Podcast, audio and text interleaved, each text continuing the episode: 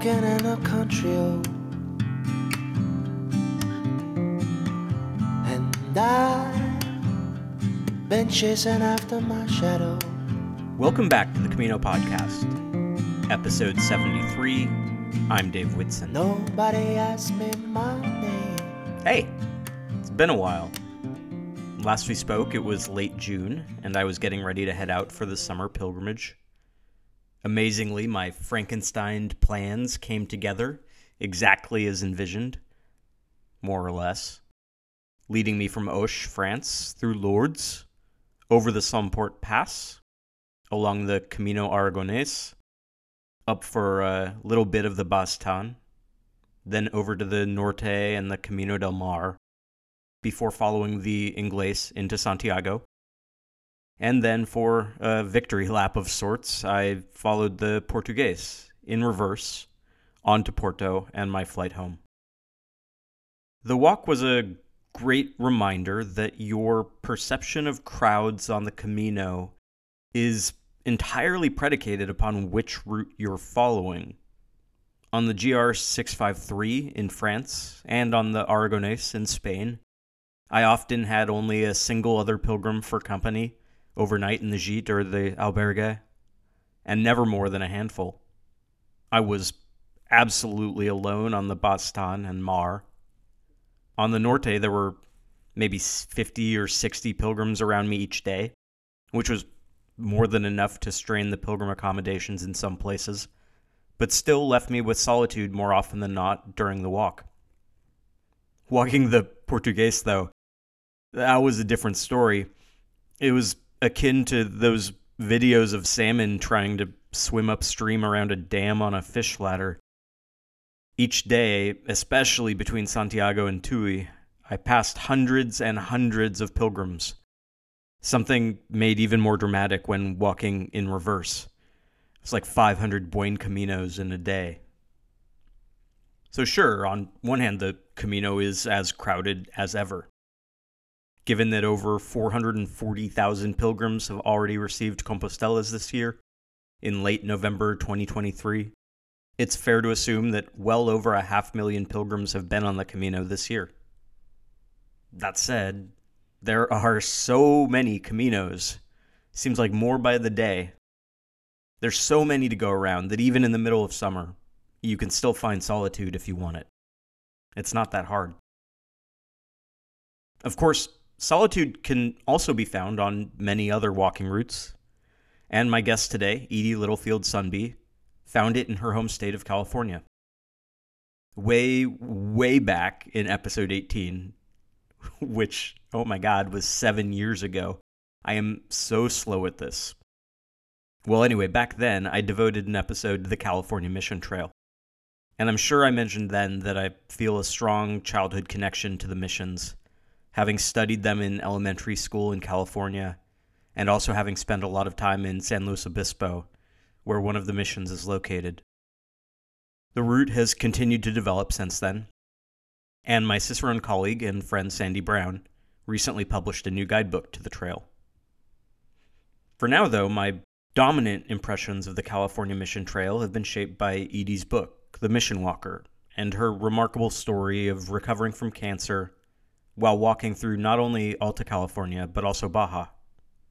In the conversation that follows, we talk about her journey of healing, her love of walking, and her latest walk following the old Spanish Trail across the southern U.S. It's good to be back.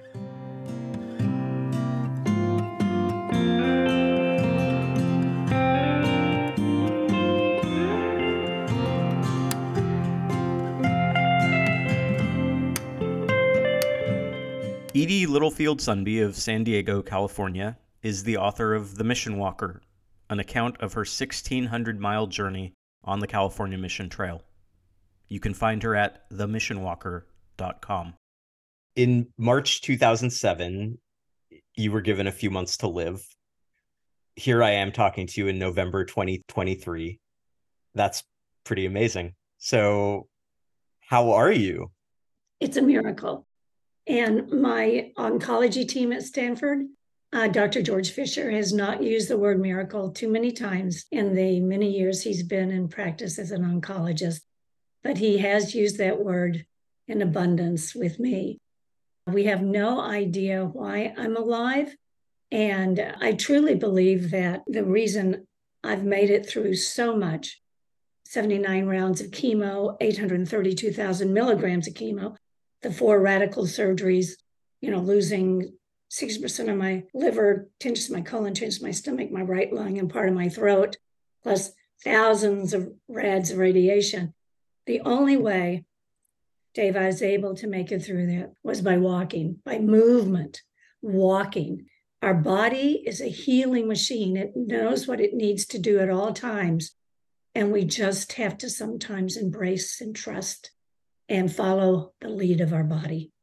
In my mind when I read your book, The Mission Walker, I had this idea that you were diagnosed and you were told that you had a few months to live and then you set forth on the California mission trail and and the magic happened. But the diagnosis was 2007 and then you were following the California missions in 2013 right exactly now and how did it happen yeah well it took me six and a half years to get the cancer under control when it was discovered, it was in eight organs, including a seven inch tumor in my peritoneum. I was filled with cancer and not given much hope of being able to make it through even a few months. And in fact, here in San Diego, where I was living at the time, I was advised that perhaps I have aggressive treatment, just enjoy the remaining time I had left it was like a bolt from the blue, like wild blue sky lightning hitting me, knocking me to my knees. And the process took six and a half years to get through that. As I mentioned, 79 rounds of chemo, 832,000 milligrams, four radical surgeries. Well, the last thing we did was to take out my right lung. And that was really what ended up, I lost so many body parts by then that is what ended up saving my life because I had the cancer. It came back in the liver and the lung at the same time, and that's two body cavities. And any oncologist will tell you that's bad enough when it's in one body cavity. When it gets into two body cavities, it's all over. But I was very, very lucky because I was able through radiation, through chemo, through surgeries to cut it out, drown it out, and burn it out. And uh, I made it through that six and a half years. And after Stanford took out that right lung after six and a half years, that's when I knew I needed to walk. My body was broken, and I needed something to help put those broken pieces back together again. I needed a pilgrimage. Is that how you thought of it as you decided to set forth walking in California? Uh, I knew that I was feel so filled with I was so filled with so many emotions after going through six and a half years of a very aggressive radical cancer treatment and surgeries. And I didn't want to have a diminished life because I love life. I love it. And that's why I fought so hard for life. And I knew that if I did not want a diminished life, I had to do everything I could within my power to not have a diminished body. In other words, I had to do everything within my power for my one lung to function as two lungs, and for my digestive system to function normally, even though it had been cut and severed and put back together and held in place with mesh. I knew that I knew that I needed to do some things to heal my body. And I knew just instinctively that movement is how the body heals. Movement is what the body is meant to do, and moving is how we heal. And so that's when I I needed to move. I needed to walk, and it had to be not just a little walk, not just a little movement, because I'd been through so much radical things with my body. My body was pretty broken. But my spirit was always in control during that entire time. And so on the way up to Stanford for many of my surgeries, I followed the old El Camino Real, which is Highway 101 here in California, the Highway 101. And there are those mission bells every mile. And that's when I first noticed them. I noticed them the day I was diagnosed with cancer because I pulled over along beside one that was close to where I live. And there was a spiritual connection with the mission bells and uh, driving up to Stanford over the course of years for treatment, surgeries. I'd see those mission bells alongside the road as my husband was driving me up. And I just wanted to get out and I wanted to hug everyone because I felt so enormously blessed to be alive. And how do you express that blessing? How do you express that joy? I knew the way I needed to express that joy was through a pilgrimage, a pilgrimage, a walk of thanksgiving, a walk of joy. From a distance, it seems hard to fathom that at a moment of peak fragility, you would set out on a demanding journey, an 800 mile walk that many would be intimidated by at peak health. Like all day, I I see people talking about wanting to go out on the Camino to maybe only walk 100 kilometers and be supremely concerned about their physical ability to do that. And it was just the opposite in your case, it seems. How how did you make sense of that? That you were going to go and accomplish this tremendous physical feat?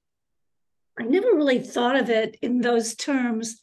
I, I thought of it in terms of when you have something going on very serious, what can you do to soar above it, to transcend it?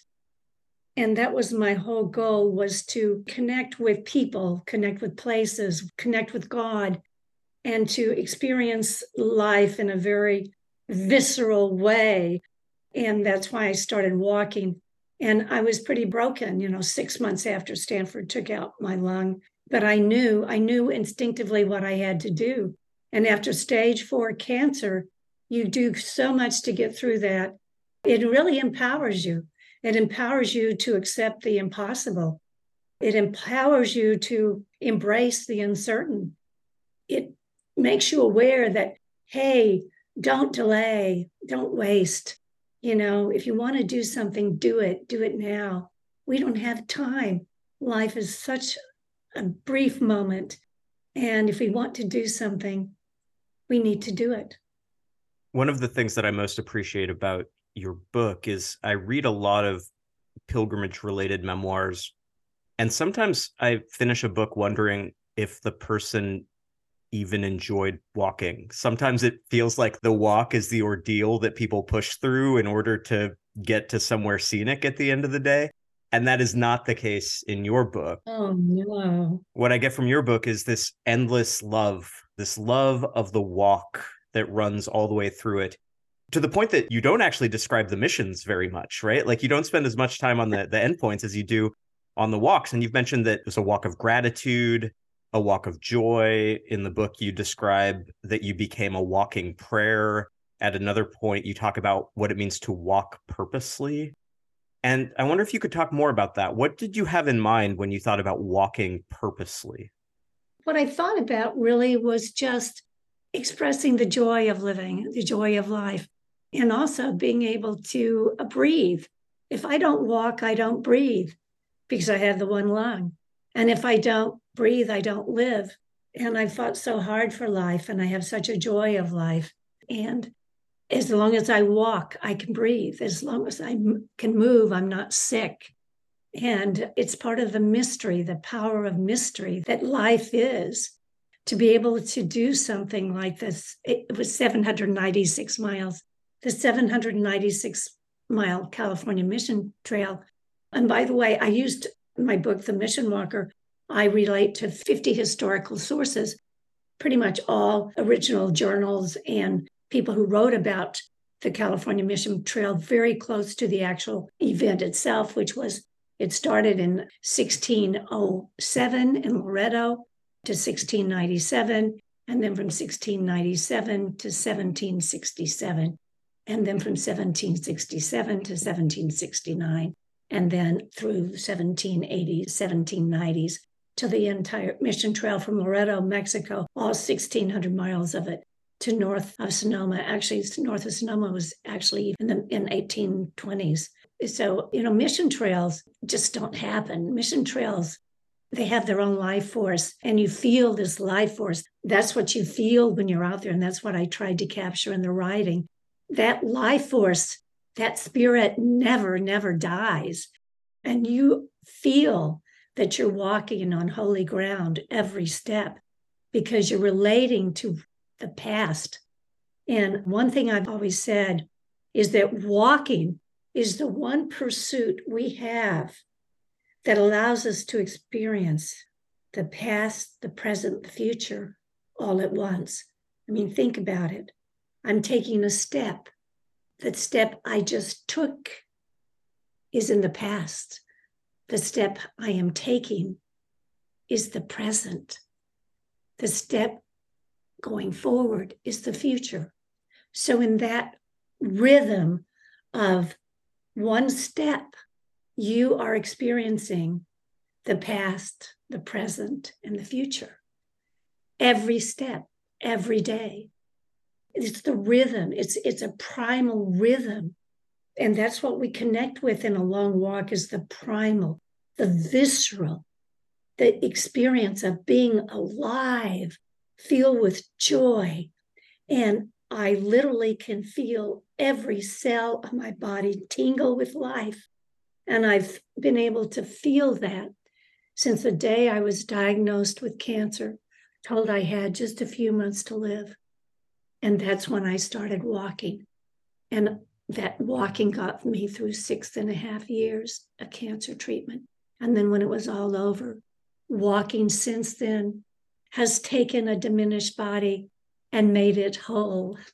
It's taken my soul and it's restored and elevated and transcended. I'm transcendent.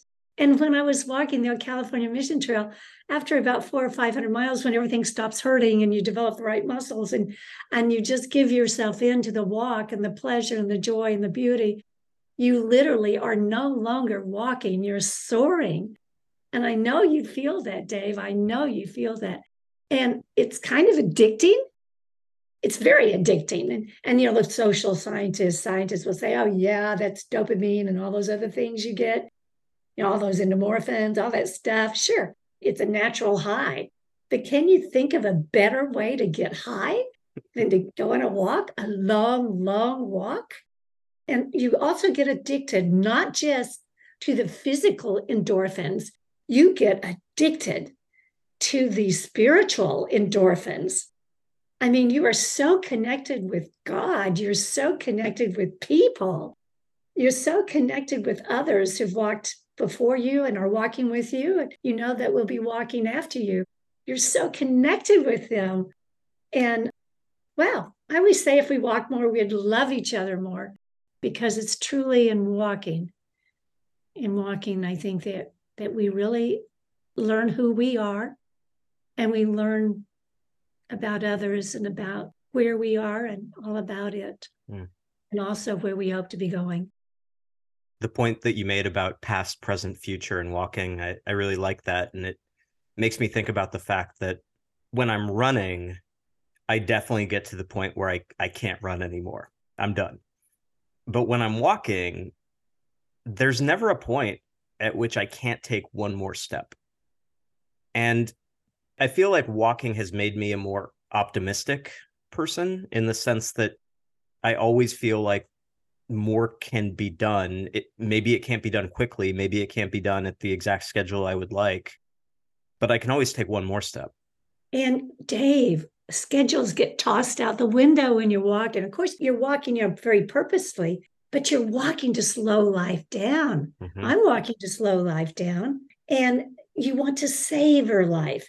You just feel such sadness for people going by in cars you feel sadness for people in 18 wheelers or motorcycles, and you even feel sorry for people on bicycles because they're going faster than what they can absorb, than they can feel. And when we walk, we feel every step. we feel every breath. It's an elevated sense of being. And isn't that what we want? Is an elevated sense of being?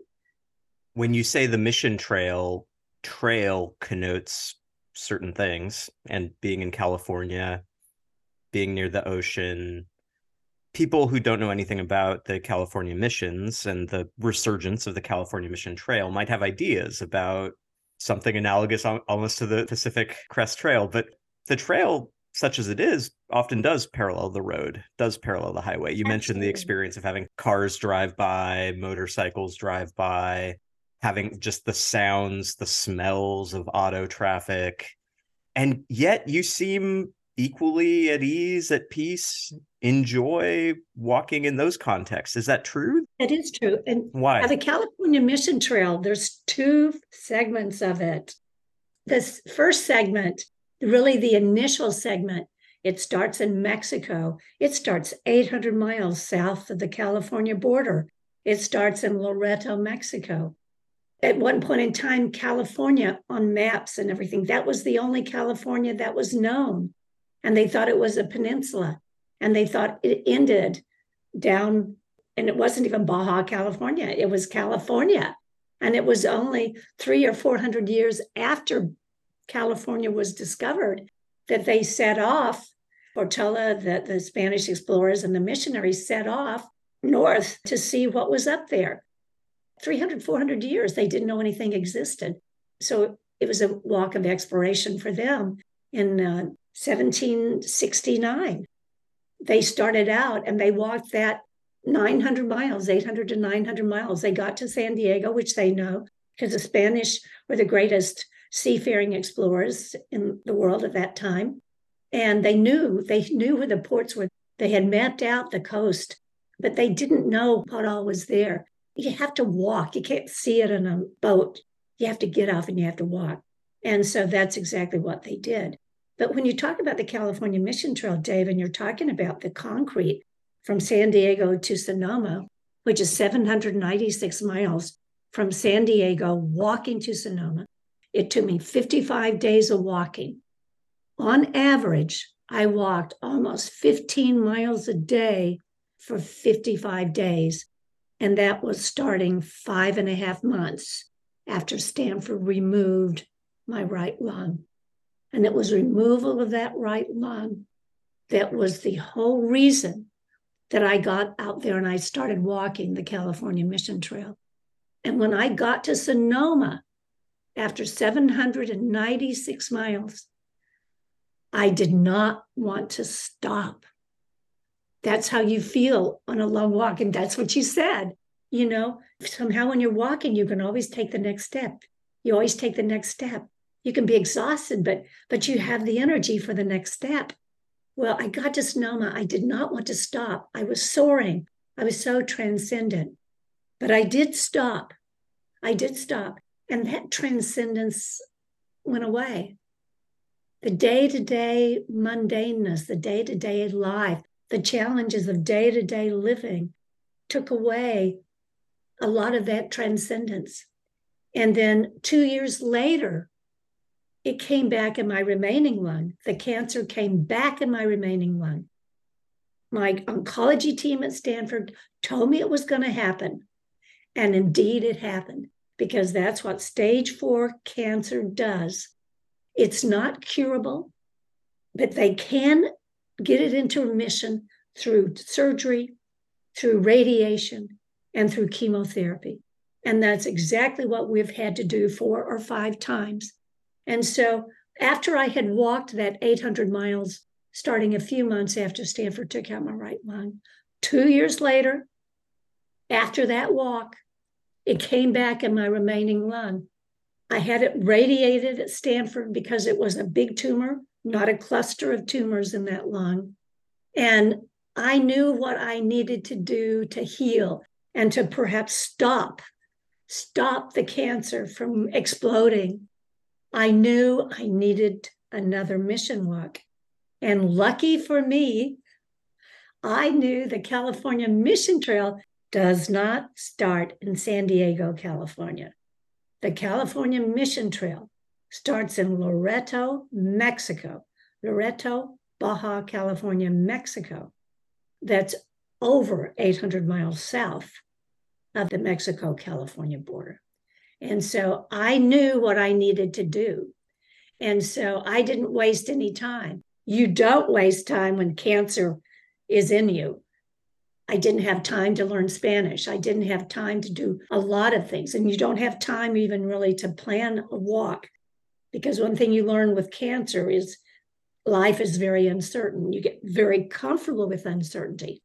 And Dave, I know you know from your pilgrimage walks, every walk is uncertain. Every day is uncertain.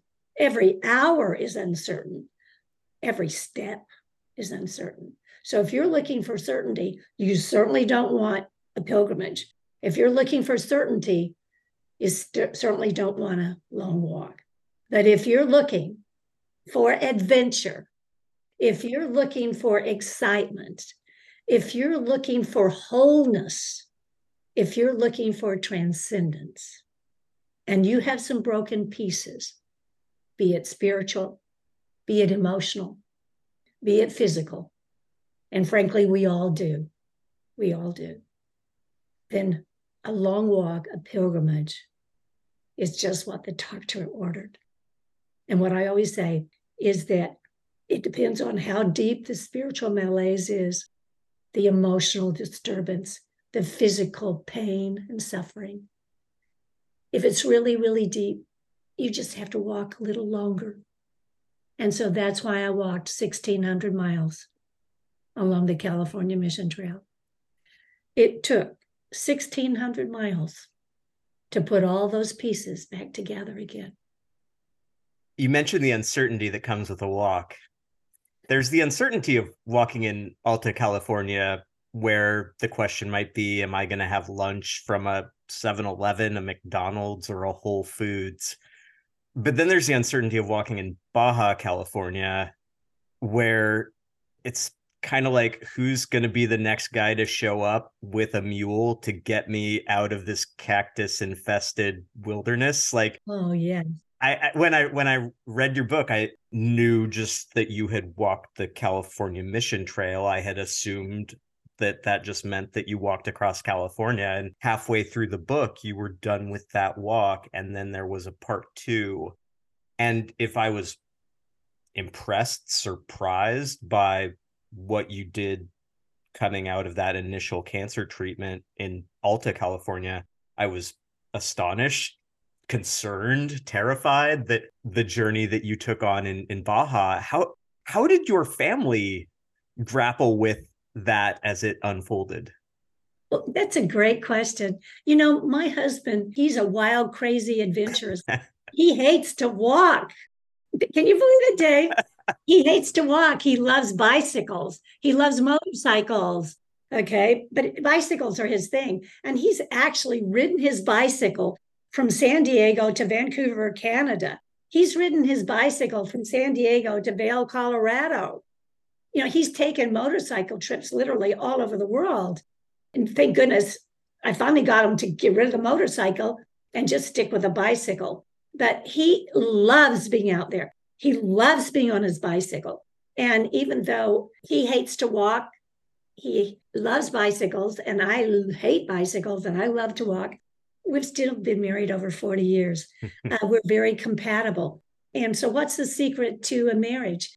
The secret to a marriage is to value and respect each other. And in a life, just like on a long walk, like if I were to walk with you, Dave, and we were to start off on a 600, 700, 800 mile walk, a 1,000 mile walk, you and I might walk side by side, maybe at most two miles two miles because our cadence is totally different. You walk alone together on a long walk. And people who think, oh, you're going to get out there and people are going to join you and, you, and they do join you, but no one is going to walk with you more than a mile or two, at most an hour or two at a time. And then you're going to lose each other. Uh, walking is truly a personal experience. I think what I've learned in walking has also helped my marriage, and, and my marriage has helped my walking. And that is a marriage is you walk alone together. My husband has his own means of transcendence, things that give him joy, that bring him enormous joy, pleasure, that awaken life. And he knows that I have in my walking what awakens my life and my spirit. And when we find that, we are so blessed. And we've been through so much together, as you can imagine. And so, how did he feel? He was excited for me. Was he worried about me? Of course, he was worried about me. But he also had tremendous faith because every walk is a walk of faith. Every bicycle journey is a journey of faith. Every day we live is actually a day of faith. And so my husband, he supported me and he wanted to make sure I was safe, but he knew I would be, just like going through stage four cancer. Why do we make it through stage four cancer? We don't know. It's a mystery. Cancer, disease, wellness, it's all a mystery. For everything we know about cancer, 99% of it is still a mystery. For everything we know about our bodies, 99% still a mystery. For everything we know about each other, 99% is still a mystery. And so mystery unfolds with life, just like it unfolds with a life, just like it unfolds with a marriage. And I've been so blessed that I have my family, that I have my children who also love to walk, by the way, who have healed themselves walking. My husband, who loves to adventure, who loves riding a bicycle for thousands of miles, and who is content sometimes to get in a 20 foot camper van with me for several months and to ride his bicycle while I walk. Like right now, I'm walking the old California Mission Trail between San Diego and St. Augustine, Florida, 2,817 miles.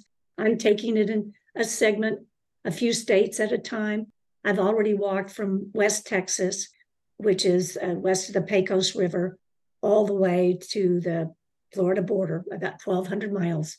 But I'm walking that slow. I'm walking it in segments not like I walked Baja, California, Mexico. I walked that in about a little over 60 days, all at one time, with the help of 20 vaqueros, guides, who helped me and kept me safe. And it was the greatest, wildest adventure. But I never, ever would have done that or even thought about that had I not walked from San Diego to Sonoma. See, you can never plan or prepare for a long walk. You can never plan enough because we're never prepared for what we expect. Never prepared on a long walk. Every minute of every day is a surprise. And so when I made it from San Diego to Sonoma, that 796 miles, it gave me the confidence to get on a plane in Tijuana, fly down to Loreto, Mexico, with nothing but the promise of a pack mule for 10 days and a vaquero, a cowboy guide, for five days. I never, ever would have done that except for having finished the walk of Northern California. Would I be out there walking now across Texas, across Louisiana, Mississippi, Alabama, and soon walking across Florida, and soon we'll be walking across Arizona, New Mexico, Arizona, and Southern California? Would I do that had I not already experienced what I've experienced? No, no. Life is one step at a time, one day at a time, one journey at a time. Yes. For people who haven't read The Mission Walker, that's a mistake they have to live with for the near term. They don't actually understand what is being referenced here. And I, I put the cart before the mule, so to speak, by asking you that first question. Can you describe the state of the quote unquote mission trail in Baja, California today?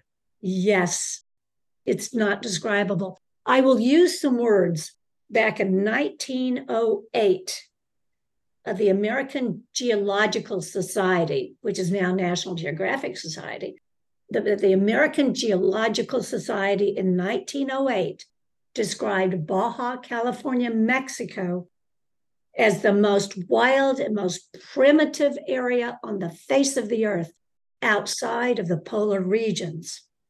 That was 1908. Today, in 2023, and back when I walked it, it hasn't changed. But I like what a Jesuit missionary said who was out there in the middle of nowhere. He said, It's the most wretched, miserable place. It defies description. They're roadless ranchos. It's the five Sierras. It's so steep. It's so wild. It's so desert. There's no water for hundreds and hundreds of miles. So you have to carry your water on a mule and you have to treasure every cup of water. The same water that you try to use with toothpaste to brush your teeth, you don't throw it out, you drink it. Yeah, you know, you just, I used, had to use Pampers to wash because that's the only way I could get a bath. By the way, I love smelling like a baby out there in the middle of the wilderness. you had to have a sleeping bag. You have to have a tent. You have to be willing to sleep on old, sweaty mule blankets. You have to be willing to sleep out in the middle of nowhere with the sounds of wild animals and wake up in the morning and be careful because rattlesnakes sometimes like to scoot next to tents. But all of that is just how it is, how it is. And you deal with it as it is. Like with stage four cancer, it is what it is. You deal with it. You can't make plans on how you're going to deal with it. It's so moment by moment, so visual that only way you're going to get through it is just every moment dealing with what's hitting you. And walking the old California trail through Baja California, Mexico, the old Jesuit trail, every hour of every day was dealing with what was coming at me. It was a cactus jungle. Cactus is so thick that the vaqueros are the most skilled people with machetes of anyone in the world. And they had to oftentimes cut a path through cactus for us to get through because we were following the original El Camino Real. And they knew exactly where it was, how harsh it was, but oftentimes it had not been traversed in many, many, many years and was overgrown with cactus. The vaqueros also knew where the water source was. And by the way, I had one vaquero at a time and I truly, as you said a few minutes ago, I never knew where my next mule was coming from. I never knew where the next man or vaquero woman, sometimes my vaquera was a vaquera, sometimes a woman, sometimes it was a couple. But I never knew where my next vaquera guide was going to come from. And I never knew where the next meal was going to come from. But that's the kind of uncertainty that you have in a wilderness place and you have enormous faith. And one of the things I learned, you learn all these things.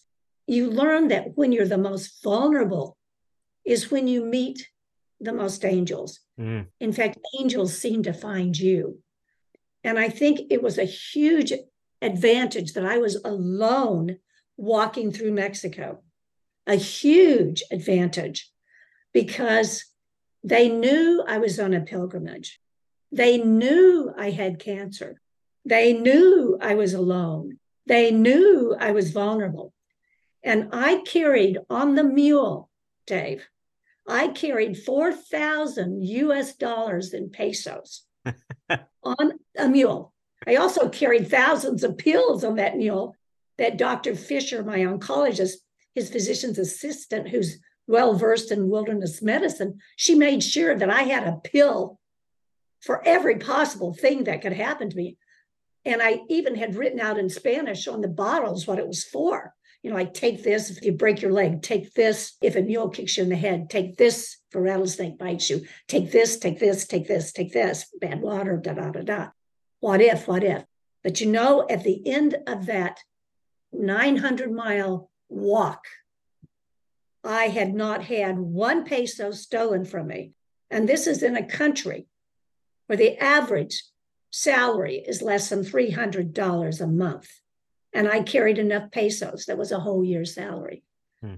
I did not have one peso stolen from me. And guess what? I had not taken one pill, hmm. even though my digestive system is so compromised by stage four cancer. But out there in the wilderness, your body steps up to it. It steps up. In fact, it excels. That's when your body's at its best, is when you're you're using it. And when you're you're learning with it. In fact, your body is teaching you things you had no idea. You just listen to your body. Also, it develops your ability to listen to your heart and your spirit and God. Because out in the wilderness, the desert is silent, silent, silent, except at night. And it comes alive. Believe me, you don't want to be out there at night. But during the day, you can see nothing. It's 120 degrees out there. It's silent. And then you realize, hey, it's not silent out here. Like it's not silent with me. It's filled with answers, answers. Because in the silence is when you turn inward, like you do on every pilgrimage, on every walk. You turn inward. And the things you, you're just enlightened, the things that open up to your consciousness, it's beyond explanation. I know you've had it happen to you, Dave. You mentioned the relationship between generosity and vulnerability, and that certainly rings true for me because I, one of the things I recognize about myself is American upbringing, rugged individualism. I strive for self sufficiency. I try to be prepared for everything. And when I was walking across the US, it occurred to me at one point in the trip. I've heard other people talk about how generous strangers can be.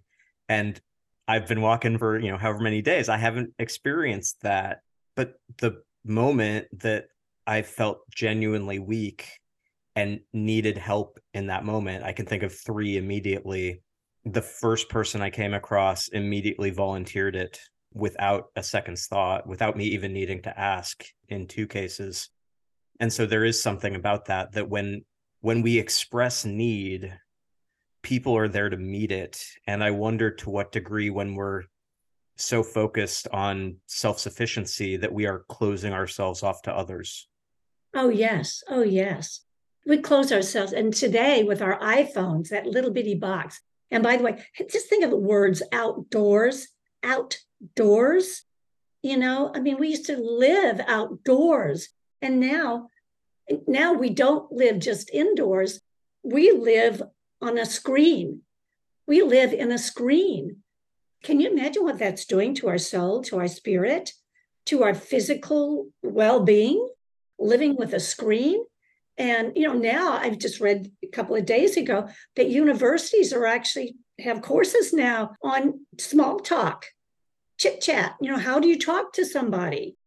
Well, I tell you what, they don't need to teach a course. They just need to get out and take a walk because you learn to talk really, really fast. You learn to hear. You learn to hear what's in here. And actually, your sense of hearing is developed such that you even hear with your eyes. You see with your ears. You feel with your feet. Every one of your senses is so energized, so, so excited and it's cellular, it's to the cellular level. When you are out there walking and you meet up with somebody, that feeling of love, it just kind of overwhelms you. It's hard to explain. But but when you're out there, you feel, regardless of what's happening in the moment, you realize fear is not in the moment. Fear's in the mind. Whether you almost step on a rattlesnake whether a mule wears up and almost knocks you off of the trail, or whether a donkey takes off with your pack and runs into the wild. You know, it's like you deal with it, you deal with it, you deal with it. Yes, fear is not in the moment ever. And I realized that in cancer. Fear was not in the moment, it was in the mind. Though, how do you get a hold of the fear that is in the mind? You get a hold of it by transcending mind, by just transcending emotion, by reaching out and connecting with your spirit. At least that's how I found it. And that's what you do on a pilgrimage. That's what we do with every mile. And that's why we feel so good. That's why we feel so safe. And even though we haven't prepared, nothing can prepare us for what we're going to encounter. We have faith that whatever we encounter, that it is what it is, and all is well. All is well. At the end of your walk across Baja, you wrote, This had not been a spiritually transformative experience like the 800 mile mission walk from San Diego to Sonoma, but it was physically empowering and had taken me to my physical edge. I'm curious about that distinction, those different experiences. What do you think went into each of those? Good question. It was so rugged. It was so wild. It was so, such a miserable, wretched place. And the, the conditions that the people, the beautiful people down there live, live in, and how they have adapted a, a wonderful life. They've been out there 300 years on roadless ranchos. I learned so much from them. And down there, that walk, my body was put through the most horrific things. And one thing that I realized when you have a vaquero, a cowboy as a guide, I didn't need to know how to speak Spanish because they're not going to, they don't want to talk to you either. They want to keep you safe. You don't do any talking. Cowboys do not talk, whether they're in California, Montana, or in Mexico. No, they had a job to do, and that was to keep me safe. And I was paying them for the mule, for the donkey, for their time, for the tortillas. And so they had a job to do and they kept me safe. They had to get us to water. They had to get us someplace every day by three o'clock where it was safe to camp because the desert turns dark as soon as the sun goes down. There's no electricity, there are no lights. It's dark and it's freezing, freezing cold. It can be 120 degrees during the day at night, you can absolutely freeze to death. The Carols know that. In fact, before I ever went down to Baja California, Mexico, a person who had gone on the old trail back in 1969, together with the Copley family from the San Diego Union Tribune, had sent a whole group of people down there to retrace the old Jesuit trail through Mexico. And a man, I met with him, he's now 98 years old. His name's Harry Crosby. And he said, Edie, do not go into the Sierras of Mexico without a guide, a man or a woman who was born there, because they will keep you safe. They alone will keep you safe. And that's exactly as it happened. It was those beautiful people, and they had nothing, and they gave me everything. Can I recite a beautiful story? Please. It was Maria Luisa. She had a very small goat ranch, very small, couple of acres. And she sold goat cheese, hardly made a living, so poor. And we arrived at her rancho in the middle of nowhere and it was about 4:30 in the afternoon the sun was already going down very quickly very very quickly well, as we're unloading the animals, the sun dips before we have a chance to really even meet Maria Luisa. Well, she had a flashlight because there's no electricity there. All she had was a flashlight. Well, she, with her flashlight, she had a tiny little propane single burner and she motioned for me to come in. She boiled water. She fixed some tortillas. She made me coffee, all with a flashlight. And then it was time for bed, and she motioned for me to follow her. And I followed her into this little room, and all there was was a curtain, and it was palapa, so it's open on the sides. And she lived such a primitive way, but she had four concrete blocks, and on those four concrete blocks were planks of wood. And on those planks of wood, she had a couple of blankets. And she motioned for me to bring my sleeping bag in. And she scooted over on those planks of wood and made room for me and my sleeping bag. Because Maria Luisa wanted to make sure I was safe from creepy, crawly things during the night. She wanted to make sure that the scorpions, the centipedes, the rattlesnakes, all those other things that creep and crawl during the night, she wanted to make sure that I was elevated above the ground. she shared her bed with me.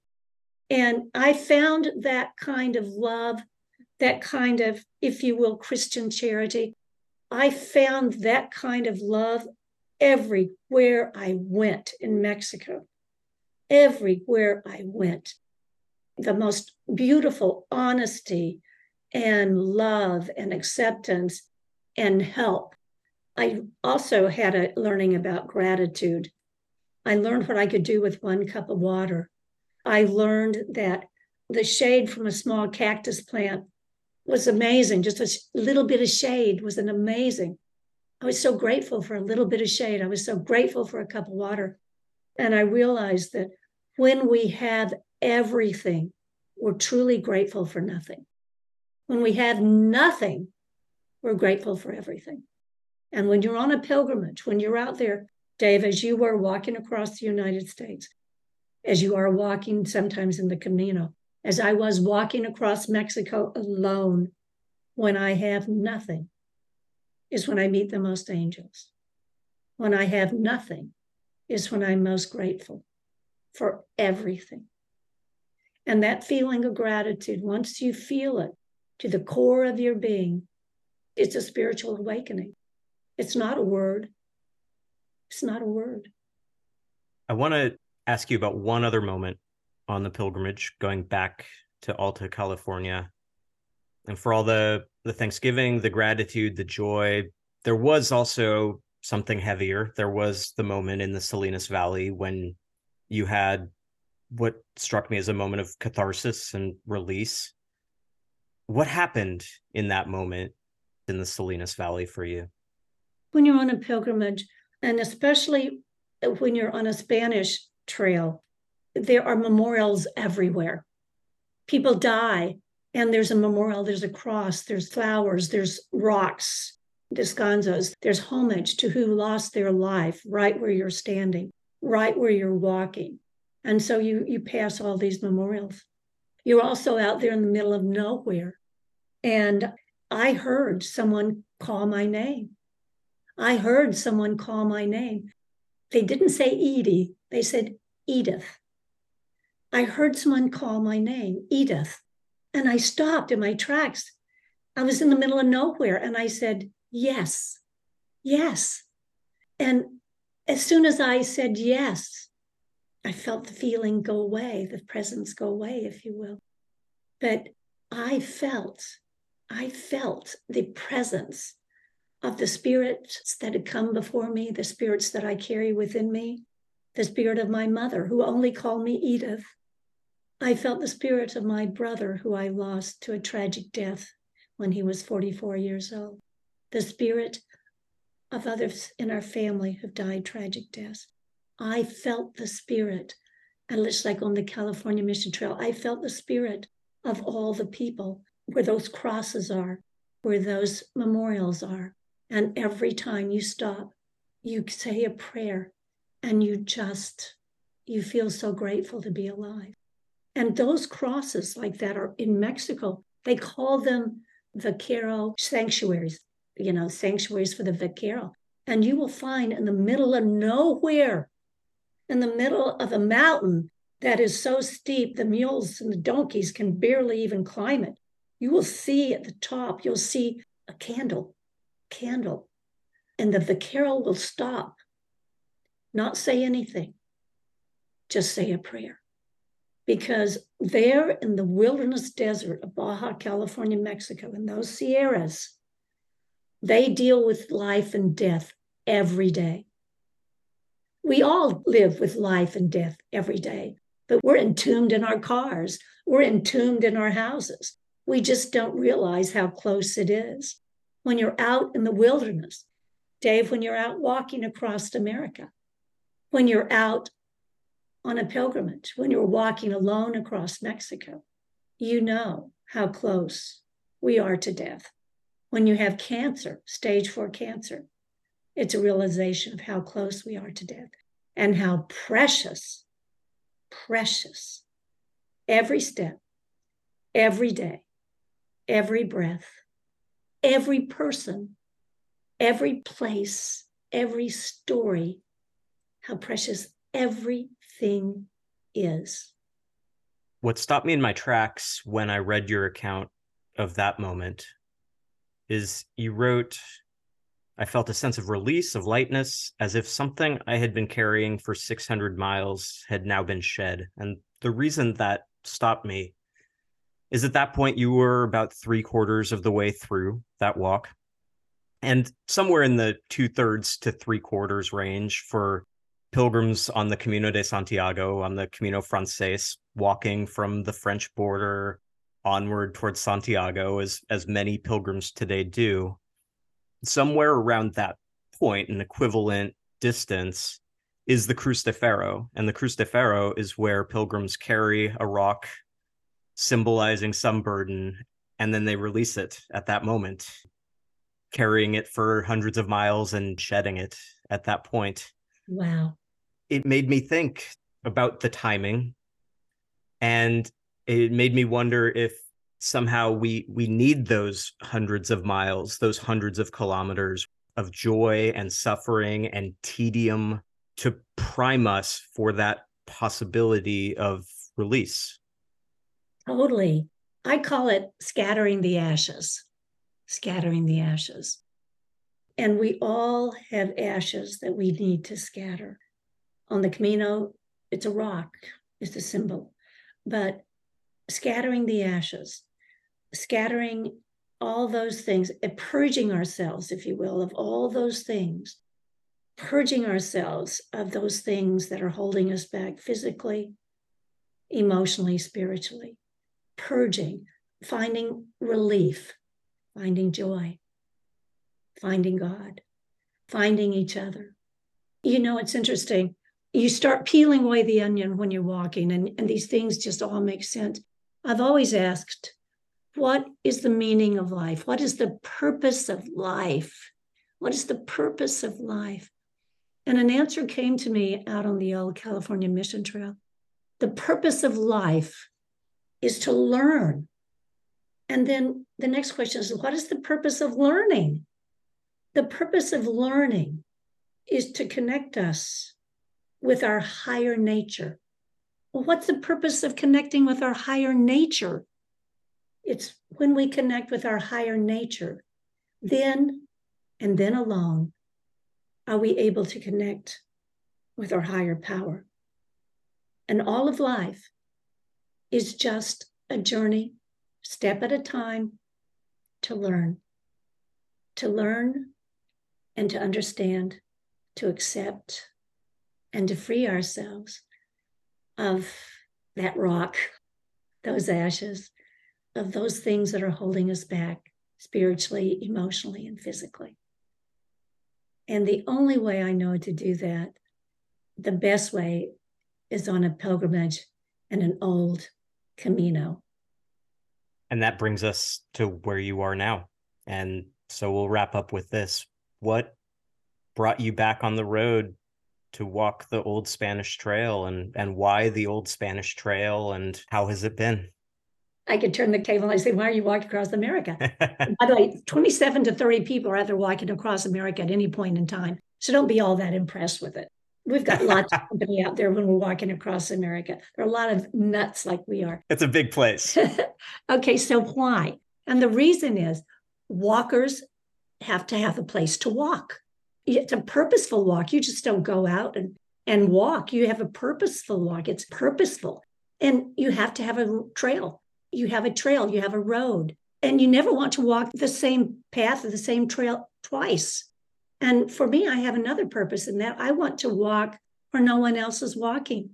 And people say, well, why don't you go to Spain and walk the Compostela? And the reason is there's 500,000 people out there walking that.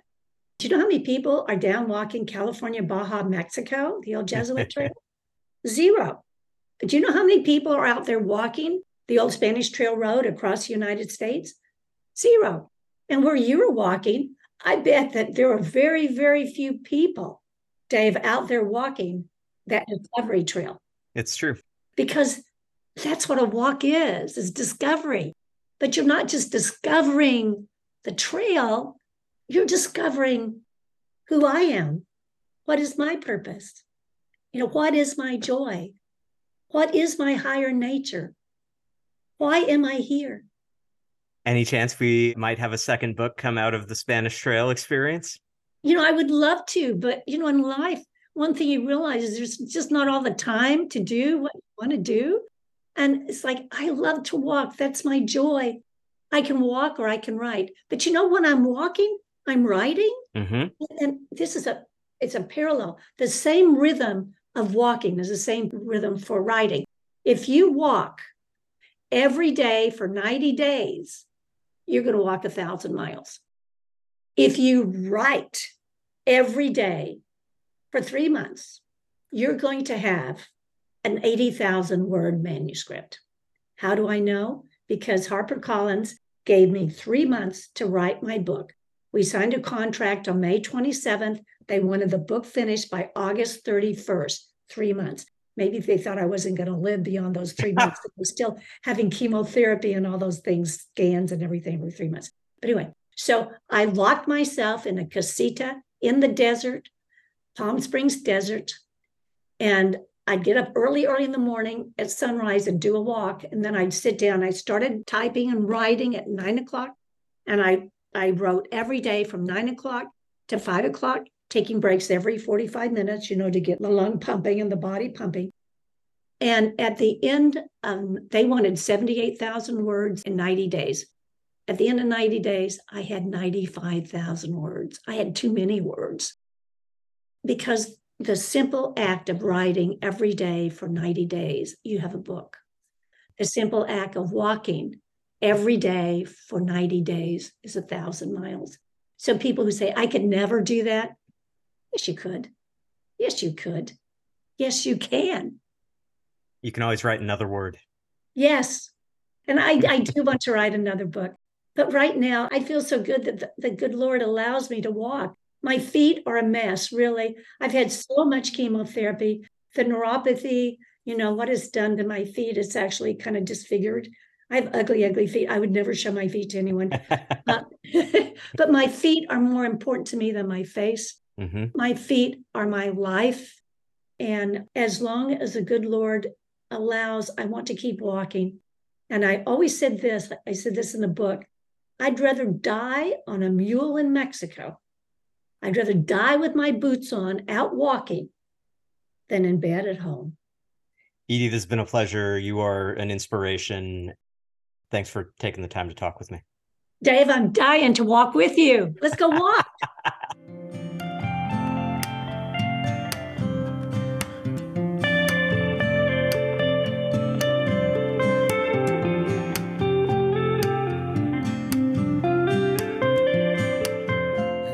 I've been thinking about Edie's observation that walking is, to a large degree, a solitary activity, and that we're likely to diverge from others due to our different pacing. I'm sure many of you listening have contrary experiences, as I've known plenty of pilgrims who spend much of their days walking in company. I've had it both ways, with longer solo journeys involving extensive time alone, and also student pilgrimages where I'm in community for most of each day's walk. There's something that admittedly feels more than a little unnatural about having to adjust my pace to conform to someone else's. This is especially true after I've been walking alone for a while and settled into an established routine. I've had some days when this really chafes and my mind gets stuck on a weird feeling of wrongness, like I'm being restrained somehow. I've also, though, had some of my most enjoyable days of walking when I'm walking with a much slower cohort and I'm able to get that internal voice to shut the heck up and focus instead on the world around me. I stop more, I look backwards more, I take loads more pictures, talk to every farm animal. And that's without even addressing the value of the conversation that inevitably happens and even the silent camaraderie when you fall into a rhythm together. I don't want to mischaracterize Edie's thinking. If we were to spend more time on this, I'm sure she would acknowledge all of the upsides to walking with others. My main thought at the moment is that all walking is not created equal, and there are situations when solo or communal walking might be better aligned with our needs in the moment. And one of those might come more easily or less naturally for each of us. I've had students who were probably over reliant at times on having peers with them, who would have benefited from developing a stronger sense of independence by walking alone a little more. And I've had others who gravitated towards isolation, but probably needed to get pulled out of their heads a bit more often. Thinking back to my summer walk, I like how the itinerary offered peaks and valleys when it came to crowd size. When I started, I had the year's worth of memories to process, and it was helpful to be mostly alone. By the time I reached the Norte, though, I was ready to be more sociable, and I particularly liked having evening company in the albergues. The Mar gave me a break from all of that before things ramped up on the Inglés and then spiked on the Portuguese.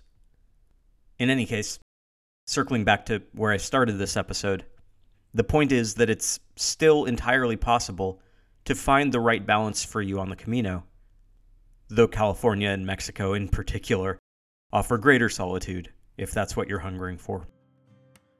That's all for this episode. Thanks again to Edie Littlefield Sundby.